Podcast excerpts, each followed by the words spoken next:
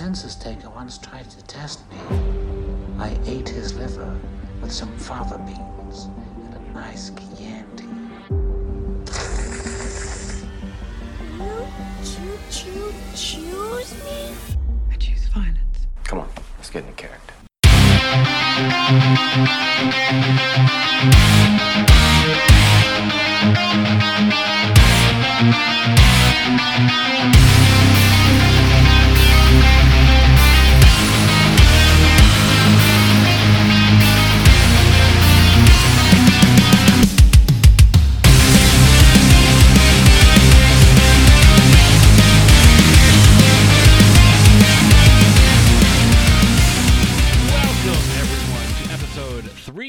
329 of the Throwdown Thursday podcast. I'm your host, Patrick Ray Hall, but you can call me Patsy the Angry Nerd. We are here broadcasting in the Pat Cave of Magenta Manor, brought to you by Deadly Grounds Coffee and the Dorkening Podcast Network. And, uh, of course, I am not here by myself. I am joined, as always, by my co host on the show. My co host in life, she is the Baroness of Bordeaux, the Countess of Cabernet, the Mistress of Merlot, the Queen Regent of Rosé. She is the Real Housewife of Transylvania, the Michael Phelps of Wine, the Queen of the Monsters, and an honorary Lizzie. Ladies and gentlemen, Ashes Von Nightmare. She is hashtag blessed and stressed. Uh, a little bit more of the stressed than blessed. stressed right now. Yeah. Yeah. We Yeah. uh, we we just got off. Uh, I had a meeting about my next short film. I had to talk with my director of photography, which I've never had to do really. Well, I mean, I talked with, you know, Mike Neal who who shot my first film, but we talked about that like five months before we shot, and most of the time we were uh, eating sushi and and having drinks. Uh, but it was really weird. And then we had another meeting uh, for the following hour to discuss some logistical things for the Dead of Winter Horror Festival that's coming up on February 25th. So excited. It's really cool and like we're very excited to be a part of it, but there's if it was just that that we were doing, that'd be fine. If it was just your film that we were working on, that, That would, would be, be fine. fine. If it was just my film that we were working on, that, would be fine. fine. But all three of them together in a span of A month. three weeks because Yeah. we're, we're we filmed your short on the third mine is filming on the 24th and then we have the dead of winter on the 25th You not to mention I'm helping out with the second annual Lois Weber Film Festival that's happening in Millbury on march 30th March 30th. Yep. So I get a little bit of a reprieve for a while, but yeah, so I'm I'm helping out with that. Um and then, you know, uh, life. yeah like we also like we Life had snow we had to go to work today in the snow uh, not as to- much snow as we were going to have which is kind of a good thing kind of Can a bad thing. Can I just thing complain about winter for one second, please? You can complain So I several. understand, you know, like I try to, because I live in New England. I know what's going to happen. Like I, I get it. I get it. Winter happens. It's a thing that happens. Uh, but this winter. sp- Especially like for this part of New England, like we've been getting enough snow to just make it miserable. Not enough to really cancel work or get like a snow day or any of this other stuff. Just enough to like make your commute miserable, make you miserable, make you cold, make you wet from having to go and shovel and clean off your car and all that other crap. Like I'm just over it at this point. yeah like I would like a little sun, please. well we had a little I'm not that much of a vampire. like we again you know if we had had more snow it would have been a huge pain because we'd still have to clean off our cars and do all right, this but stuff. then we would have had a but we would have had a snow day. right we were right in that sweet spot where we had a lot of stuff to clean off the cars and it was still snowing fairly hard and we still had to go to work. So i mean we had to go to work. Not a lot of the plow people had to go to work apparently. But uh you know it was it's over It was, a, it was a thing that happened. But you know what I love to do around this time of year because you know sometimes you get into the the, the seasonal depression. You Hibernate? get into the well, yeah, hibernate. um, I love to curl up with a good movie. yes, good movies are well, just any movie. Honestly, you, you don't have. It doesn't necessarily have to be good. It just has to take you out of whatever's going on for the however long the runtime is three hours, two hours, one hour, it doesn't matter. Just as long as it takes you out of, you know, thinking about your snowstorms or, you know, the guy at work whose face you want to punch or, you know, the, the, the jerk who cut you off at Dunkin's and ate the last goddamn crulla. Like, you know, Excuse me, what? the last goddamn crulla. Crulla? Crulla. Crulla. Yeah. Crulla DeVille? Yes. It's isn't that that Rihanna song? Guy ate my last crulla, crulla, crulla. Eh, eh, eh. That's the only part I know, and I didn't. I didn't even know that's who sang it until the whole Tom Hiddleston, not Tom Hiddleston, Tom Holland. Different guy, yeah. Listen, both British Marvel guys that have Tom and Ha to start their name. Tom Ha. Huddleston and what was the other one? Hammond. Holland. Ha- oh, Holland. Jesus Christ. Hammond was the guy from Jurassic Park and he was an old man. Not not the same guy. So yeah, we're on a roll. Uh, but we do have a very special Christopher guest on today, but it's not Christopher Guest, the director. His name is Christopher, and he's our guest. Um, we did not sing him the Beauty and the Beast song. We spared him. We should have. When we have Christopher Guest on, we'll sing the Beauty and the Beast song. Um, we have uh, actor and stuntman and producer uh, Christopher Dukes joining us after the break uh, from the uh, recently released Amazon anthology series. Uh, very frightening tales. It can be confusing if you go to IMDb and you look this up. It says that there's two seasons, uh, but it is not. It is a a self-contained uh, 56 minute film uh, available right now to rent for $1.99 or just splurge for the extra dollar and buy for $2.99. Um, we checked it out over the weekend. We're going to be talking all about it with uh, with Christopher coming up in a few minutes. Um, this was also directed by one of our previous guests and produced by one of our previous guests for our uh, episode 163 Off the Rails with Suzanne and Dale, uh, talking about the film Derailed. Um, and so uh, Dale directed this one as well. Um, I think it's going to be a good conversation. I think so too. I'm looking forward to it. Yeah, uh, Christopher's got a lot of experience um, with a lot of different aspects of filmmaking. Uh, some of his his uh, background is very interesting. You would not think that he would go from this one particular group to stunt work, but you know, uh, he gives us uh, some uh, really interesting insight on his path to uh, becoming an actor and working successfully and consistently, which is the goal of everyone in that in this business in the film industry. Consistent and uh, continual work is uh, definitely what you want. So, uh, before we get into, the, do you have anything else you want to add? All right, so we're gonna take a quick break, and when we come back, uh, we're gonna bring on our guest Christopher Dukes, and uh, yeah, so we'll be right back.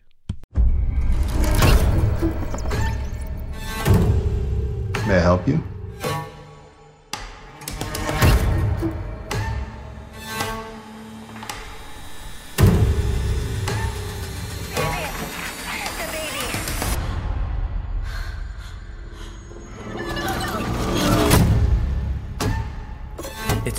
Doug. One of you is holding a terrible secret. You gotta disappear.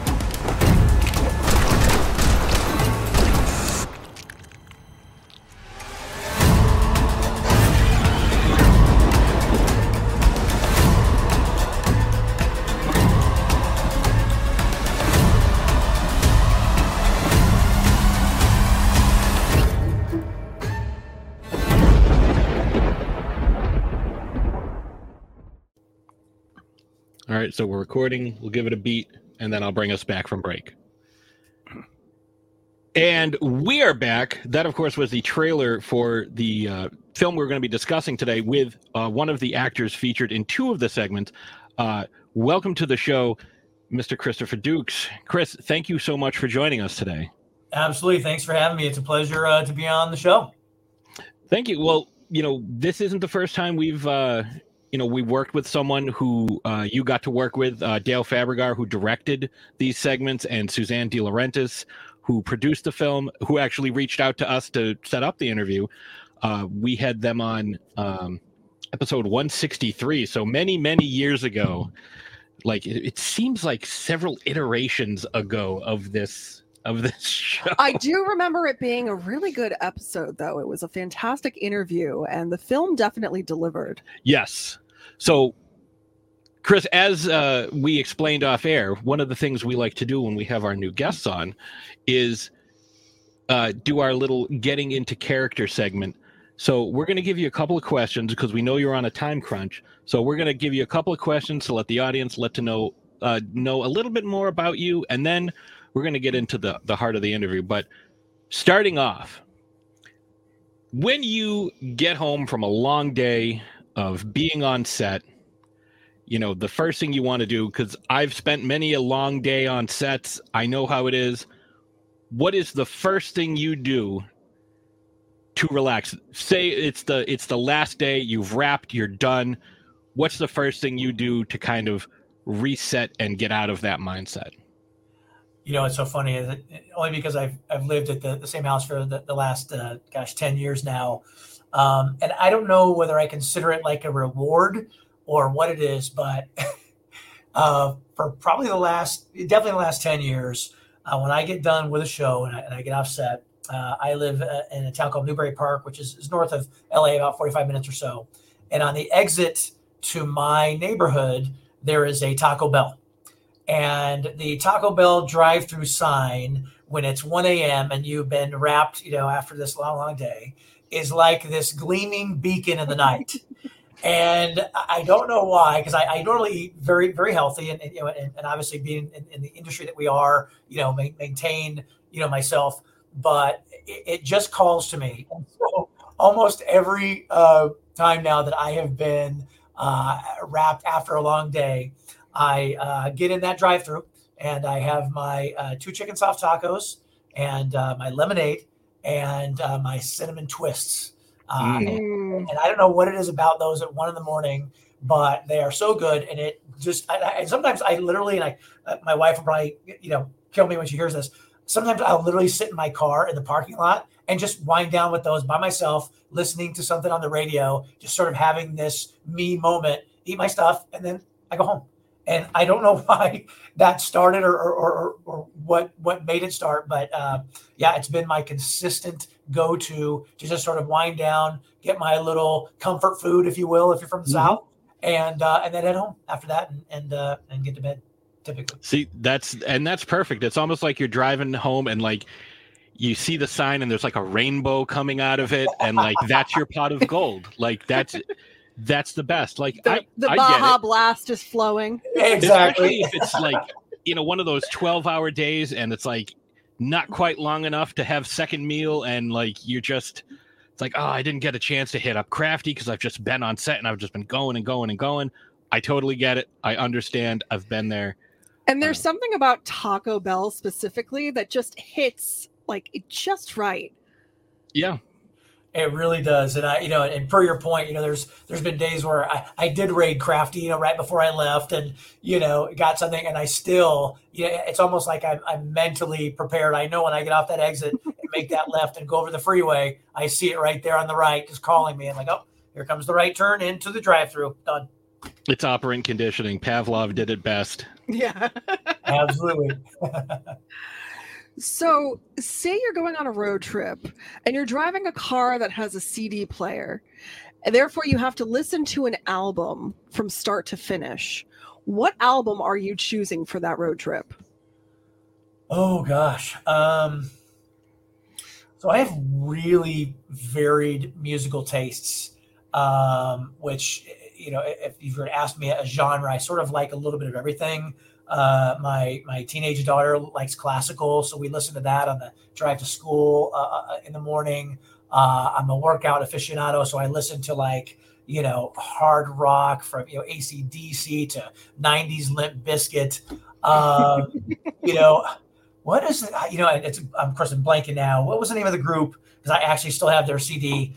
Um, they, they sing, "I want to know what love is." Foreigner. Foreigner. Yeah, okay, I have. I still have the Foreigner CD in my garage right now. That was in the last car I had that had a CD player, so I can tell you for sure that would be the one. Uh, I think I was born a decade too late because I am a, a huge fan of all the Foreigner uh, hits from when I was a, a little little dude. And um, yeah, that would definitely be. In fact, I can tell you for sure, I have done that on several occasions on the four and a half hour trip through the desert to Vegas. Uh, that CD was played out a number of times. Foreigner's a solid choice. No, it really is. Like, yeah, I mean, like you know, I have the the Foreigner greatest hits, you know, uh, in my in my car, so I get it. I, was Totally. I actually took my mom to see Foreigner live last year. Dude, And- I've seen him. Uh, true story. I've seen him three times: Santa Barbara Bowl, and then twice in the LA area. Yep, Nice. And they still like they deliver. Mhm. They really do. totally. I was I uh, that and and uh, who's the other one? Uh, um, apparently, I am a closet Pointer Sisters fan.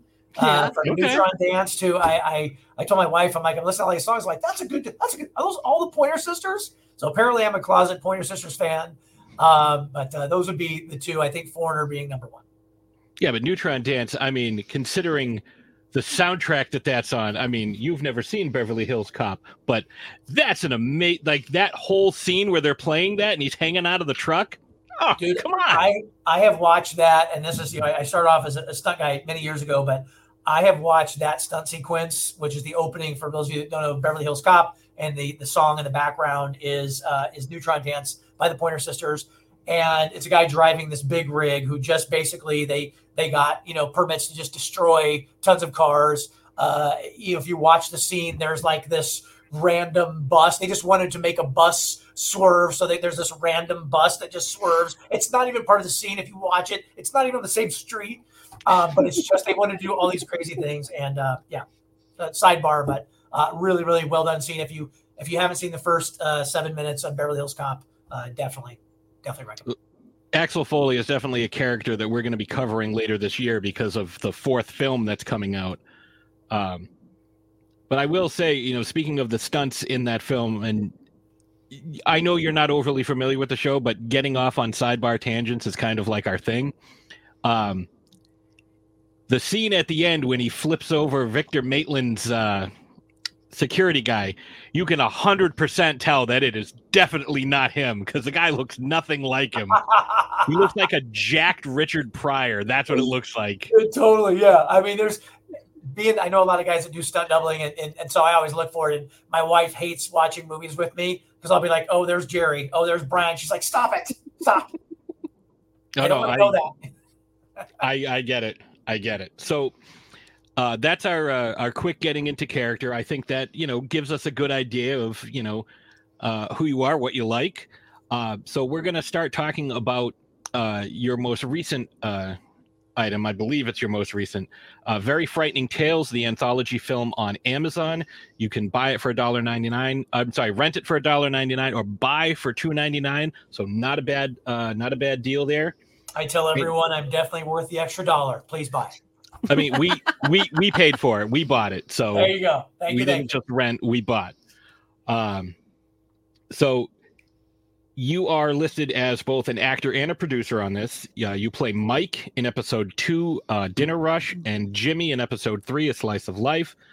So the opening question for this is, you know, how were you approached about this? And you know, I know you mentioned a lot uh, uh, earlier about doing a lot of stunt work. Um, is this something that you're you're trying to take uh, more roles um, as a featured player as opposed to a stunt actor? Yes, you uh, you hit that you know right on the head. You know when I when I moved out here, uh, and I always been an athlete, and so that was just kind of this natural progression. You know into stunts. Uh, I did a you know I did the theme park shows. You know, and you go to the theme parks, you see the guys and the uh, you know the Marvel superhero stunt show. I was one of those guys, uh, and then you know kind of in the late '90s, early 2000s, uh, progressed into stunts and, and, and acting. You know as well. Um, just to kind of give myself, you know, the old rule is, you know, the more freeways you give yourself, the more destinations you can arrive at, right? So I, I, I wanted that always, and uh, but as I got older uh, and got married, and and uh, you know realized that you don't uh, quite recover from those bumps and bruises as quickly uh, as you did when you were in your you know 20s and early 30s once you get in your in your 40s. And so, per your point, you know, 100%, I uh, really wanted to transition into you know acting, but being you know now we're referred to as uh, action actors. You know, these guys who are actors but can do their own stunts. You know, the producers are like, you know, you'll you'll, you'll save us money. You can do your own stunts. And Tom Cruise, of course, has Jackie Chan. yeah, right. Jackie Chan uh, have, have, have done all these for years. So, you know, in in looking at that as I got older in, in my 40s, kind of going, well, what types of things am I looking for? I, I really wanted to be more of, a, of, an actor who, if needed to, could you know could perform the, the physicality. And you know, I met Suzanne in, in uh, gosh, what, 15 or 16, I think now, and just we just hit it off. You know, um, she's a, a, producer, and and and uh, we had just met each other through some mutual friends. And so, just as projects come up, you know, there's some things you're right for, some things you're not. And mm-hmm. I've always been a fan of the the horror slash suspense genre. Just been you know part of uh, uh, you know growing up. It's just, always been I, am that guy who wants to see you know when everyone else is looking away, I want to see it right. And so when she mentioned that that was sort of her uh, specialty, and I, I, saw derailed, and and then we worked on another project. Um, we were kind of looking for something else, and, and we were thinking about you know the, the, the, horror anthologies from from days of old, from you know Outer Limits to uh, uh, uh, oh gosh, that, that, freak show. I'm trying to think the one with the Crypt Keeper, Tales from the Crypt. Tales from the Crypt, yeah. Yeah, which you know are these short form uh, stories, and you know with the current viewership and, and the way uh, uh, uh um, content is now, a lot of this content is the short form content.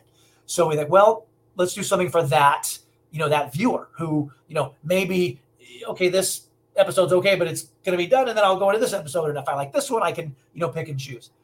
And so, in looking at that, we had some some folks that had some really good short, you know, scripts, and we wanted to get to a point where there was like, you know, we could put this in what would be like an hour, you know, with a wrapper, an intro, and an outro, and and put together six or seven, you know, really good, you know, short stories.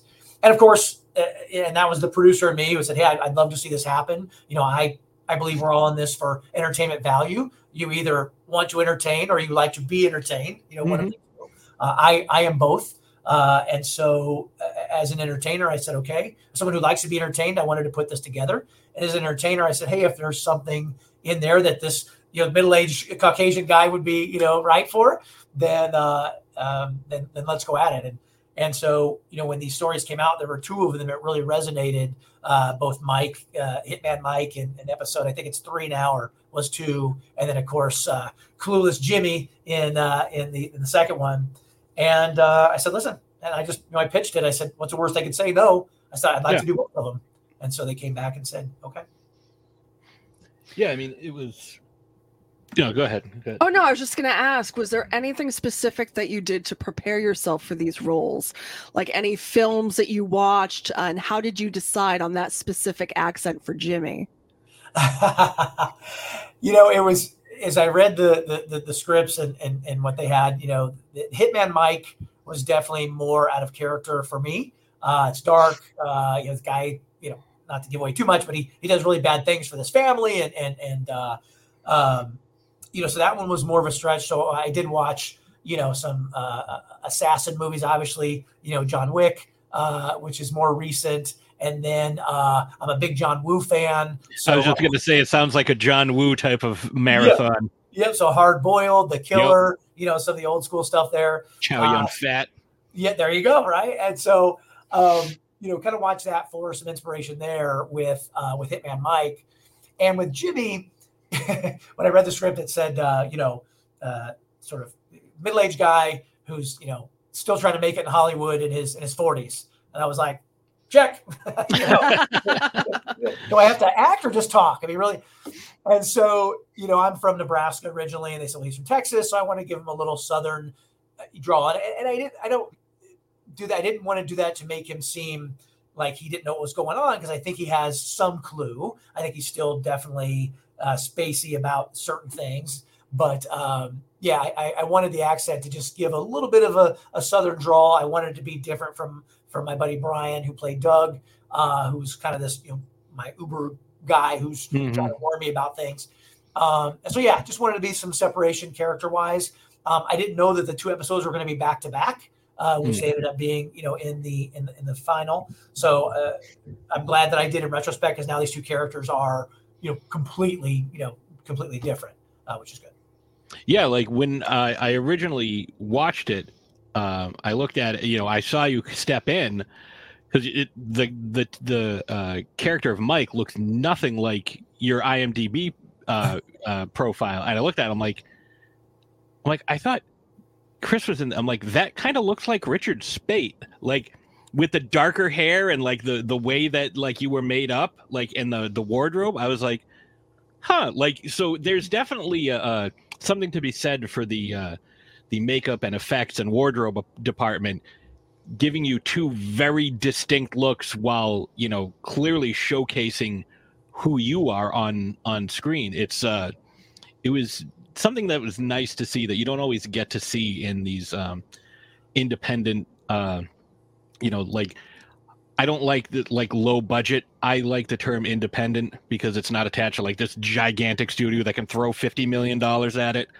Um, I was really, I would tell you that, and I appreciate you saying that because it really that that episode um, as the hitman uh, took me out of my comfort zone. She's like, you know, look, she goes, I don't want to see, I don't want to see Chris Dukes. I, I don't want to see him at all. I want to see something completely different. In fact, you know, let's dye your hair, let's slick it back. And these are all things. I mean, if you look, you know, per your point at my my IMDb, I kind of look similar in most of these. You know, I kind of play the same. And so this one was uh, a big departure for me. Um, I played opposite, you know, Eric Roberts on the day, who you know was so gracious, was so was such a nice guy, and I was I was nervous. And I mean, I'm like I've done hundreds of sets, and and you always have a few butterflies, you know, when you kind of start, because you want to feel well. But that day, especially, you know, and, and I, I didn't hang out with the other cast. I kind of stayed by myself and the, and the special effects guys who had all had to do all the stuff for the, uh, you know, the finale of that particular piece. Um, but yeah, it was a departure for me. I was definitely different. Um, uh, uh, um, Jimmy was a little easier. You know, I could draw off all the auditions I'd been to when I first moved out here in the late '90s and, and early 2000s, and sort of being a little nervous and then wondering, and then of course having an audition set up at midnight with this, you know, kooky uh, uh, guy played by Joe Estevez, um, who I'd worked with, you know, Martin Sheen back in the day on uh, on The West Wing. So it's kind of Mhm. cool talking to him about you know family and whatnot. Um, but yeah, that that departure was it was cool for me. It was it was an experience. Um, my wife says it's the best thing she's ever seen me in, so apparently I have to do that more often. I will. Uh, I I just want to add an asterisk to what you said. Uh, Academy Award nominee Eric Roberts. Thank you, thank you. I, I I'm going to add that to my IMDb co-starred with Academy Award nominee. Thank there you for uh, thank you for my marketing there. I appreciate that. no, there is something to be said though, the fact that you were playing opposite this just dynamo of a person, Eric Roberts, and you really held your own against him in the scene. You know, and that was the other thing that you know made me nervous when they when they told me you know who they had cast as the as the boss. It's like wow, you know. And he came on and just came right up to me. How you doing, Eric? Very very sweet. And you know, we had two days in this in this restaurant, and he I think maybe left. I don't know a couple times. Uh, and you know, a lot of times, for those of you that you know, haven't been on sets, or if you have, you know, sometimes when you're doing a, a turnaround, you know, the actor will they'll still say the lines, but they won't give you all the gusto. They'll just say them because it's your turnaround, it's Mhm. your close up. And Eric, bless his heart, man, he because there were some things I had to do. There's some things he had to get out of me as this juxtaposition changes in the scene. And he was giving it. I mean, to sit next to the camera, you know, off camera, he was, you know, giving it every time, which I really, you know, in retrospect, per your point, because he is a dynamo, uh, I, I really appreciated. And just a number of things that he did, you know, it was almost like, you know, dare I say, an acting class when I was sitting there watching him do his stuff. Because I was watching that and I was going, why did he? And then I, he do a next take and he do it completely different. I go, oh, God, how would you edit? I, I either one of those would be perfect, you know. Mhm. Um, but he was super sweet and just a, a really, I guess, you know, the, the, best actor is a, is a good reactor, right? And he gave me so much to to react to you know, even sitting on the Apple box, you know, off camera, you know, giving me the, the cue lines. So it was it was a cool day, and it's one that I'll remember for a long time. And I've seen him at a couple of you know red carpet events and, and, and awards type things since then, and remembered my name. And I told my wife, I'm like, babe, Eric remembers me. Cool, all right. Just to uh, to for the folks at home who are not familiar with some of these terms, uh, turnaround is when uh, when a when a dialogue scene gets filmed, they only film one side of it and then they switch the whole they flip the world so to speak uh, and then film the other side. So generally the two actors that are you know having this conversation are not you know they sometimes they're not in the room together uh, and i'm sure you've experienced that where it's like you're giving your lines and the other actor's like well you know i have a yogurt commercial i got to go film so i'm done for the day i'm out so the fact that he was still there you know, just off camera, giving you your lines so that you could react better.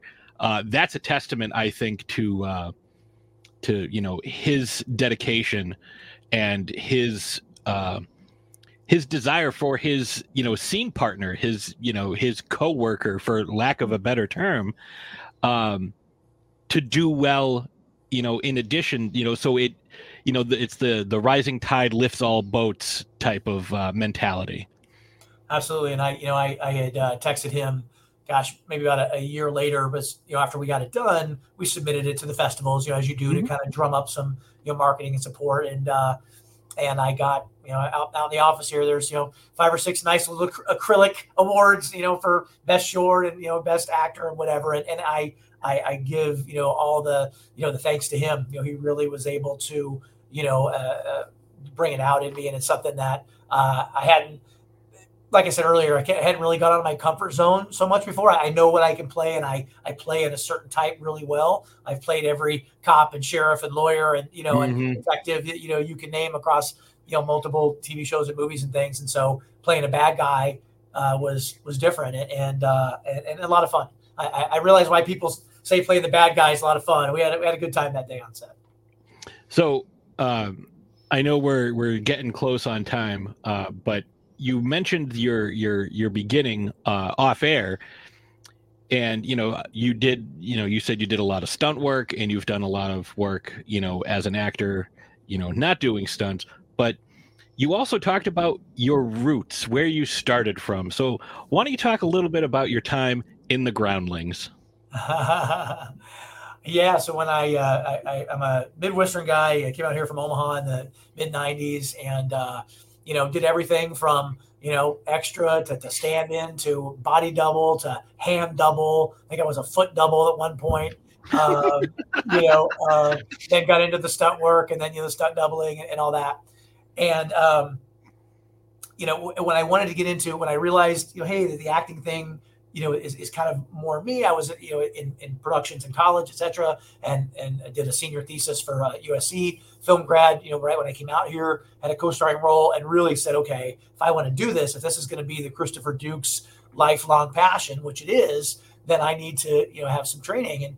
And, and went to various acting coaches and things and, and, and you know some resonate with you some don't and sometimes you get a great scene partner and sometimes you get not so great and so i wanted something that i thought would be just for me, you know. And I remember seeing the back at the time it was called Backstage West. You know, we had our, our little paper that came out, and now it's on the on the computer. And um, they were talking about groundlings, and I, I'd seen a couple guys, and, and of course, as a, a, fan of Saturday Night Live, they kept talking about, hey, yeah, we got them from groundlings, or we got them from you know Chicago, or got them from groundlings. And I'm like, where's groundlings? Oh, it's, on Melrose down the corner. And I lived in Studio City at the time, which is not too far from, from where it is.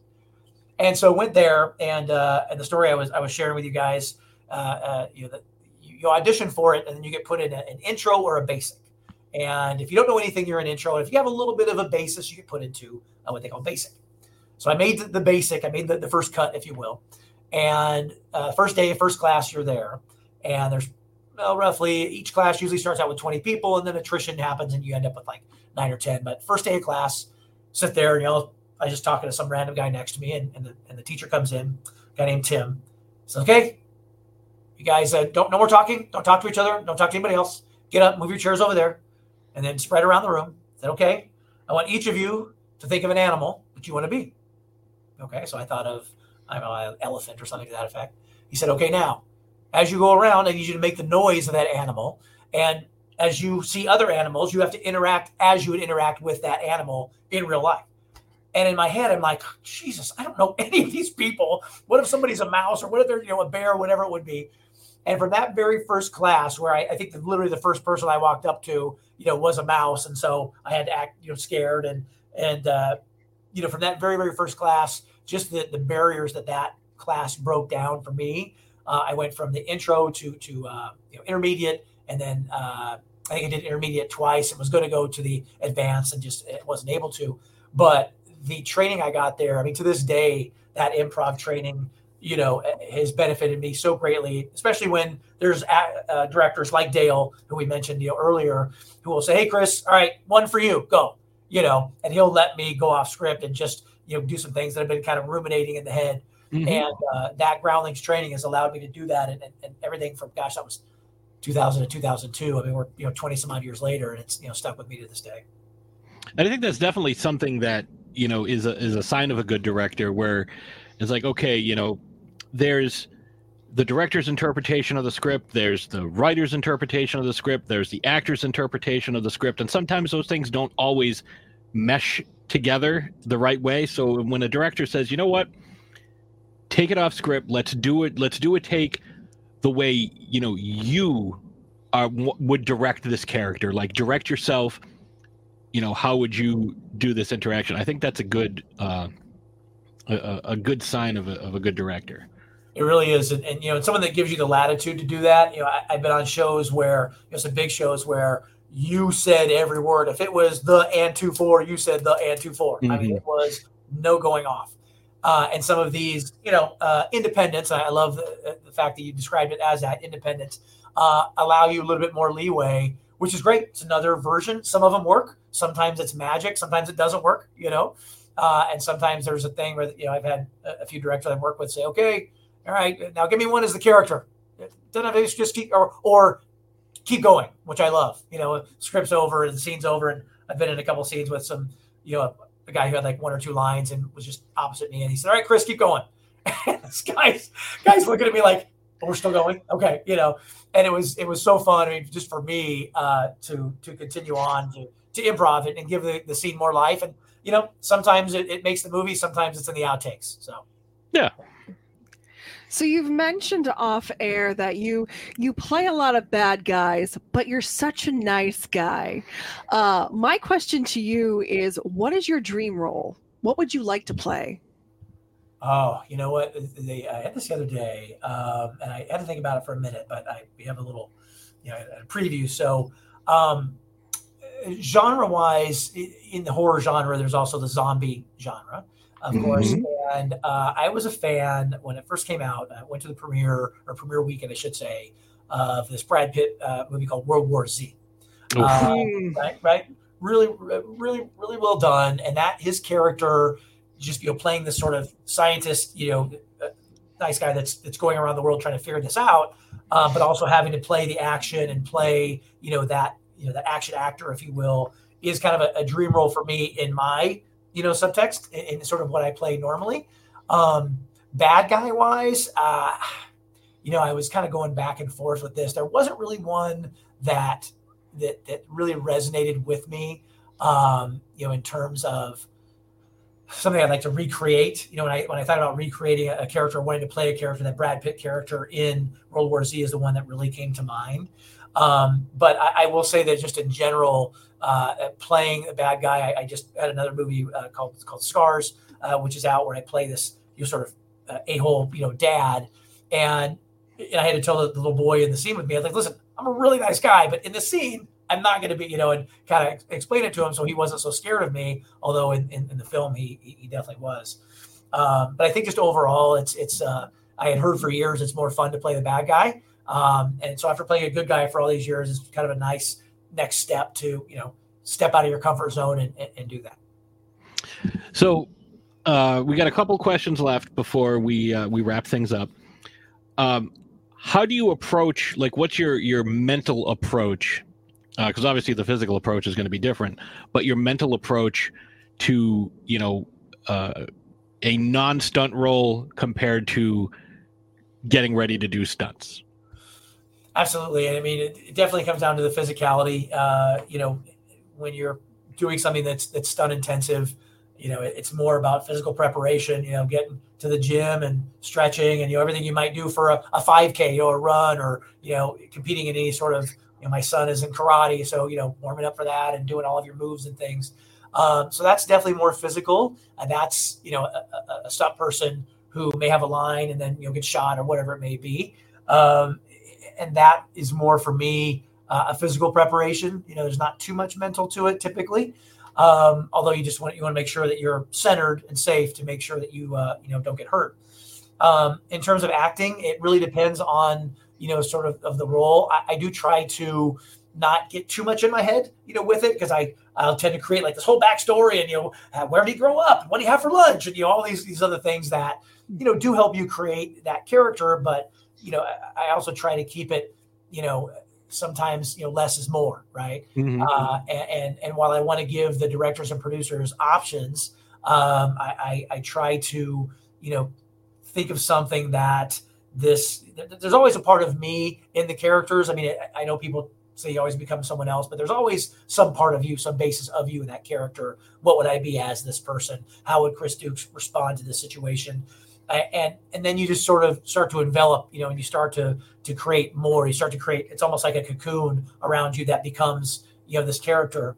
And you know, for me, that's that's the most fun. Uh, I, I mentioned earlier, I, you know, I'm I like both sides. I like to be entertained. You know, I love to go to the movies. I'm, I'm a fan. I've been a fan for years, uh, and uh, and I love to entertain. I think we're in this business, you know, for that reason. Um, I love when my kids see dad in something, you know, and their reactions, and uh, I love when you know buddies from high school call me and say, "Hey, dude, just saw you in you know such and such," and and, and sort of you know, and, and their responses to that. Whether they say, you know, you were great or you sucked, you know, whatever it may be. And I've had both.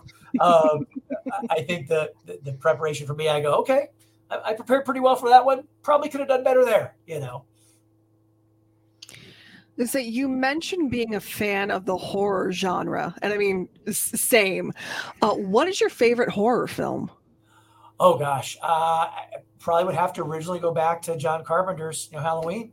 You know, Okay. Mm, Just 'cause I've solid seen- yeah, I've seen, you know, I've watched about every behind the scenes, you know, documentary on that from when you see this the smoke, you know, that, that, that came across camera and they left it in the scene, and then of course, uh, you know, the the the, the classic line um, uh, on, on the phone, of course, oh, uh, uh, the call, Mhm. Mhm. calls coming from inside the house. You know that just that oh, it, it freaked me out for years, and I uh, I think that movie just just because I've I've dissected it uh, you know so many times. Uh, horror wise, that would definitely be my favorite. Action wise, uh, a- a- and only because I was filming another movie at the same time. Uh, Michael Mann uh, made this wonderful movie called Heat in 1995, the first Pacino De Niro you know uh, scene together. We were actually shooting a Sally Field movie uh, on the street uh, about two streets over, and just total off off topic. But uh, one of the funnier moments of my life was we were shooting the scene outside, and our PAs had to connect with their PAs because they were filming the big bank robbery sequence where they were shooting all these AK 47s, and it was so loud that our sound was no good for our outside shots. So we would have Mhm. to wait for them to stop shooting, then we would roll, then we would cut, and they would roll. Um, and it was, uh, you know, moments wise, and, and, and forgive me for going off tangent, but No, um, uh, you know, uh, action wise, that's my favorite. But Halloween for sure. I remember being a little kid and it scaring me to death. And then of course going on to Friday the Thirteenth and you know Freddy Krueger and and, and Nightmare uh, on Elm Street. Uh, all of those things as I grew up as a kiddo in the '80s and '90s uh, have you know stuck with me today.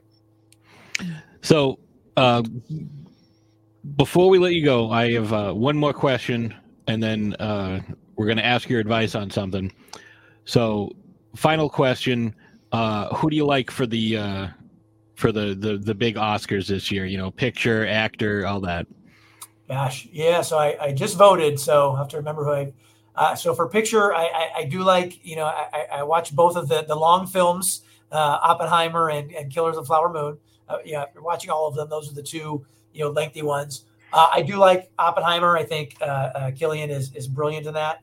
Um, although Killers of the Flower Moon is is is, is also stellar, and, and DiCaprio and and, uh, and De Niro play. You know, if, if, I don't stop counting how many scenes they you know, had together in that movie. Uh, but I would go with Oppenheimer there. Um, it's interesting that they moved because uh, uh, um, he had been sweeping it. Uh, Giamatti had been sweeping all of the supportings and all the uh, the priors, and now they moved him to um, to to uh, to um, primary, right? To, yep. to lead in this one. So that's going to be interesting because you know he'd been sweeping, and then we'd had, uh, of course, uh, uh, Cillian winning for outstanding. So uh, I still voted for Giamatti. I thought he was brilliant the holdovers. Of course, the director Alexander Payne's from Nebraska. I've been a fan of his for years. Um, he went to a rival high school, but that's you know beside the point. Um, uh, I, I, like both of those. Um, I thought Robert Downey Jr. was was great. Mm-hmm. you know, uh, uh, yeah, I think the ones that have won, I, I voted for SAG, uh, and I think across the board, uh, Oppenheimer, Killers of the Flower Moon, uh, Downey Jr., Giamatti, um, and who did I like for for lead actress? it's escaping me right now. of course, I can't think of it, but it's all right. Yeah, I, I voted for one of them. I know that. I like I like your uh, your choices. Uh, I'm also rooting for Paul Giamatti as uh, I worked on the holdovers, so I'm a little biased. Um, but I've told lots of I've told those stories a hundred times, and you have you have time to go. So, Ash, you have uh yeah, I've, I have one last question yeah, yeah, yeah. for you. Sure. Um, in your words, in your opinion, why should people buy or rent very frightening tales? Perfect. So, uh, for everyone out there, uh, as Patsy and Ash has mentioned before, you can rent it for $1.99 or you can buy it for $2.99. I promise you it's worth the extra dollar. You know, please buy. Uh, why you should do that, um, you know, it features, you know, seven separate mini episodes that each have their own uh, beginning, middle, and end. Uh, they are completely different stories. Um, each one of them has its own, you know, catch, its own, you know, uh, uh, suspense and horror. Um, starring in, in, in, two of them or co-starring in two of them. Obviously, I uh, am partial to it. Uh, I think it's very well done. I think if you are a fan of of the Outer Limits, of Tales from the Crypt, and that sort of short form, you know, horror genre, this one is, is 57 minutes, you know, of your life. I think you uh, you, you buy it and you, you sit back and you you get entertained and you say, wow, those are seven different stories that I can go and you know, and some of them will resonate with you and some of them won't, and that's the, the beauty of, of cinema. And some things you say, wow, that's really good. And other things you go, oh, not for me. This is going to give you a really nice uh, uh, juxtaposition between seven different stories that uh, are all fun, uh, funny, and, and, scary and suspenseful in some way. And and obviously a, a great way to spend uh, uh, a Monday, Tuesday, or Thursday, Friday, Saturday, Sunday night. so the the final thing we have for you before we let you go is what advice do you have for someone who is looking to get into you know film in any way you know whether it's you know i want to be a grip or i want to you know design costumes i want to do set deck what advice would you have for those people? You know someone who came out here you know at uh, 20 gosh what was i?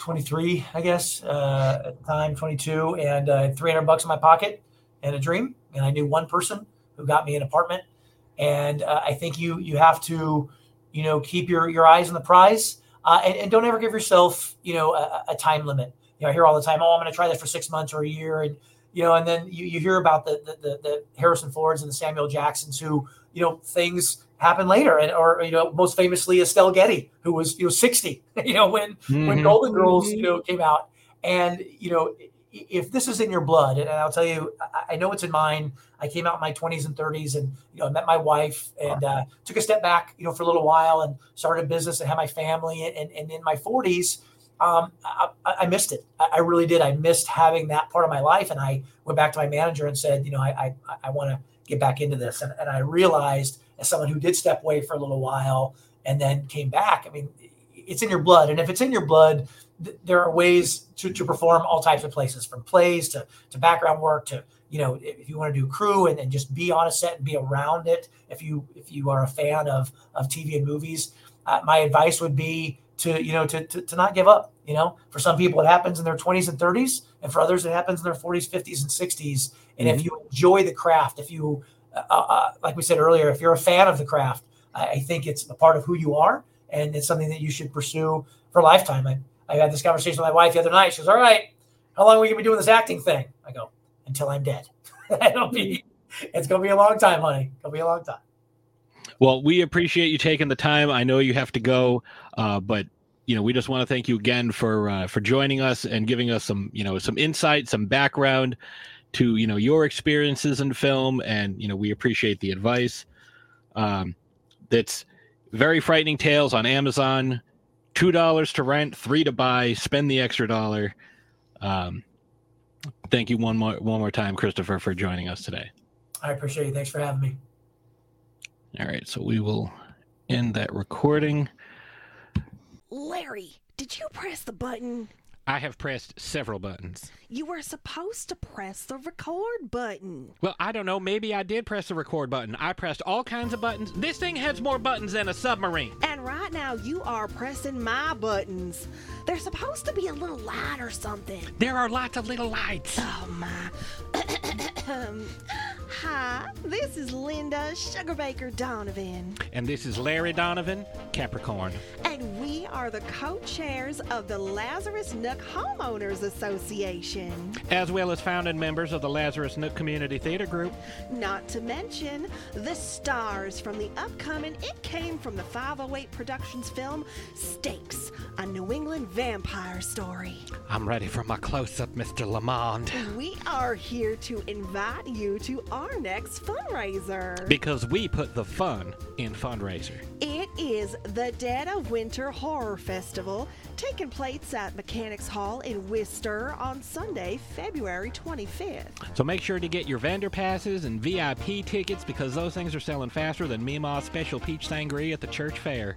For tickets and more information, go on your little phone or your computer, your iPad, and head on over to the Dead of Winter Horror Festival Facebook group or event page. And tell them Linda and Larry sent you. And we are back. Uh, hopefully, you enjoyed that interview. I thought it was very insightful. I thought, uh, you know, hearing about, you know, like we teased in the intro, like how he went from the Groundlings improv group to stunt acting. Uh, that's really not something that you normally see. Like, you know, you don't go to improv for stunt. Stunt improvisation is probably the worst type of improvisation you could have. It's like, It was a probably not recommended. You know, I don't think that my my guy would slam on the brakes here. I think this character would careen off the cliff and engulf in a fireball. Yeah, we don't have that rigged. Yeah, but I think the character would would, would like it. Uh, I I, think I don't know could- if insurance would cover improv- improv Improvisational stunt stunts? work. Yeah. Yeah, but the great thing is, I only got to do this once, so make sure the cameras are rolling. Um, but yeah, like I thought that was very interesting, and like you know how his, you know, he sounds like a very nice gentleman, and you know the fact that he plays jerks all the time is fairly interesting. Um, he didn't mention it on air, but he, off air he said that his wife paid him a compliment by saying, "You know, you're a really nice guy, but you really you play a really great asshole." So uh, I thought that was nice. I hope you enjoyed it. Uh, check the movie out. Like I said, a dollar ninety nine to rent, two ninety nine to to buy. Splurge, and you know support independent uh, filmmakers, independent creators. Um, so we have battle results for you from our uh, Giamatti throwdown last week. Yeah, so last week we threw down Paul Giamatti, Battle of the Giamatti Characters. Which character played by Paul Giamatti has what it takes to best his opponents in a thespian throwdown? Aka, which character is Paul Giamatti's piece de resistance? And you could choose from Paul Hunham from The Holdovers, Miles Raymond from Sideways, Chuck Rhodes from Billions, or Cleveland Heep from The Lady in the Water. And uh, it was a close one, but you all chose Miles Raymond from Sideways. You know, in Canada, he's known as Kilometers Raymond. Uh, sure. Yeah, because they they use the metric system. So our buddy Anthony T from the Anthony T Horror Show commented you forgot one of his signature roles as Harvey Pekar in American Splendor. See, we and one of the things that we had uh, discussed. I don't remember if we talked about it uh, on air, but one of the things we had decided was uh, they were only going to be fictional characters. Harvey Pekar, um, while he was amazing as Harvey Pekar, and I told the story about how that was one of my favorite lines in the history of cinema. Um, that's a real guy. He was friends with R. Crumb, so we didn't want to do because you know John Adams was another great character uh, that he could have played or that we could have used uh, as one of the options. But uh, I personally, uh, I voted for my dad, uh, and he would have chosen Billions, so that's why I picked. Uh, I picked Billions. So we also have a couple more comments. Sir Isaac said, I mean, if we're talking Giamatti here, and mentioned his character from Howard Stern's Private Parts. Pig vomit. See, that's the other reason I didn't want to pick him. I didn't. I didn't want to pick that character because so many people looked like, oh yeah, he's pig vomit, and they would have just picked that because they recognize that character. Um, that character would have won in a landslide. I wanted, you know, I like it when it, you have to think about it a little more and, you know, put a little more thought into it. Um, but like, you can't go wrong with any of these characters. Like Paul Giamatti is just phenomenal in everything he's in. And we have one more comment from my ghoul friend from the Living Dead Ghouls podcast. If you have not checked out the first episode, I highly suggest you do it because episode two is coming out soon. Uh, but my ghoul friend Oscara said his character from Big Mama's house. which I have not seen. I just know that Martin Lawrence is in that, um, but I did not realize that Paul Giamatti was in that.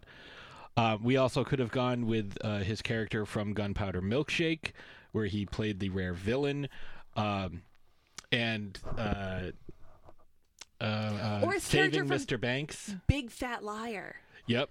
Uh, Saving Mr. Banks, he played uh, P.L. Travers' driver. I don't know if that was a real character or not, so I kind of steered away from that as well. Uh, we could have picked Rudy from uh, The Negotiator, another phenomenal character. Uh, the Rhino, even though he was only on screen for a few seconds in The Amazing Spider Man 2 with Andrew Garfield, not Tom Hiddleston. Um, or Tom Har- Holland. Or Tom Hammond, like none of those guys. Um, yeah, so there were a lot of different uh, characters to choose from. So because it's been a while, uh, we have science and wine for you today, and I will go first uh, because I was very very excited about this. There was an article posted on uh, IFL Science about two new ancient shark species discovered in world's longest cave system. Now, when I first saw the headline, I thought this might have been like a a, a coelacanth situation where uh, the if you're not familiar, the fish, the coelacanth, was uh, believed to be extinct for you know millennia until a fisherman pulled one up into his boat and they were like holy shit these things people like what the hell is this? It's like oh yeah we catch these all the time and it's like wait a minute no that fish is extinct. It's the guy's like uh nope. I mean it might be now like i don't know how many more are left but yeah i've been catching these all week. Like I thought it might be that situation, but no. Uh, they found some uh, adult and juvenile teeth because with sharks, there's really no fossil record because they're cartilaginous, so they don't leave anything other than teeth. You know, and occasionally you might get some imprints depending on how the the uh, fossils were created, like how the shark died. Uh, but generally, it's just teeth, and scientists kind of have to work backward from there, extrapolating what sharks look like today, you know, and which is why they're not sure what the megalodon looks like, and everybody's got a different idea because it's like, well, you know, these are what the teeth look like. Let's work backwards from there because they don't have any other records. So, uh, but the sharks classified it. I mean, the scientists classified the shark as Troglodytes trimbli. I'm probably butchering that pronunciation. Uh, it's estimated to have reached 10 to 12 feet, so like a white tip or a lemon shark. Um, It represents both a brand new species and genus of shark. The genus name translates to cave cladotus or cave branching tooth, uh, while the species is named after Park Superintendent Barclay Trimble. That makes sense. Um, the second species was a was uh, Glikmanius careforum, identified from teeth uh, and a partial set of jaws and gills found in different regions of the cave system. Uh, this was still a novelty, even though the genus was already known to science, as the cartilage fossil found was the first of its kind for this genus. That's what I was saying. Like, very rarely do you find any cartilaginous fo- uh, fossils. And these things, they they're pretty interesting looking. Uh, they kind of give me a little bit of a like a Dunkleosteus vibe, not in that they're armored, but the upper jaw is kind of uh, more pronounced, and there's almost like a slit in between the uh, like for us where our canine teeth would be. There's kind of a slit that goes up to where the nose is.